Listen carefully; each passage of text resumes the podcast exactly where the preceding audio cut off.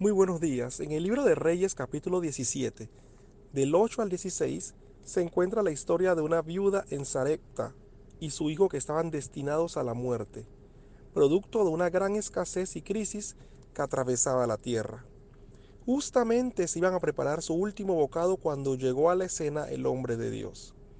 Hoy quiero decirte, puede ser que te encuentres en una situación crítica, en donde te invade la desesperanza y no ves salida sean a las deudas que te están acorralando, la salud que sigue empeorando, una familia que se desmorona y no hay luz ni final del túnel en esta prueba, tengo una buena noticia para ti.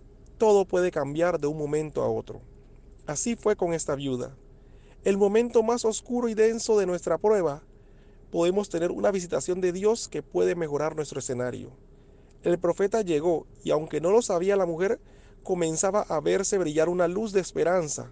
Un nuevo amanecer se asomaba para ella.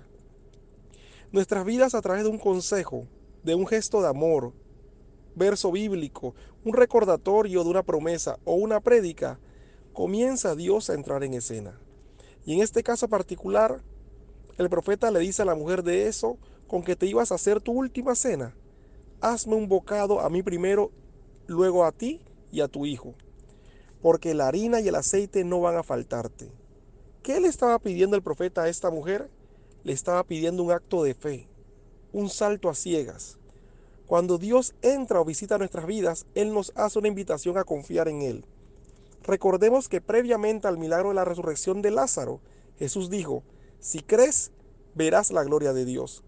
No sé por qué estás atravesando el día de hoy, pero te digo de parte de Dios que si estás escuchando este mensaje, es porque tu Padre y Rey quiere entrar en escena en tu vida y te invita a ser protagonista y no solo espectador de tu milagro.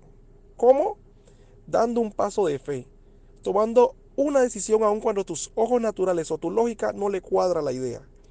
Él desea que pongas tu plena confianza en que Él cumplirá sus promesas, cuando te digo que nunca te dejará ni te desamparará, porque somos sus hijos amados. Que los que esperan en Él renovarán sus fuerzas, Levantarán las alas como águilas, correrán y no se cansarán, caminarán y no se fatigarán. Que no temamos porque Él está con nosotros, porque Él es nuestro Dios que nos fortalecerá y también ayudará sustentándonos con la diestra de su justicia.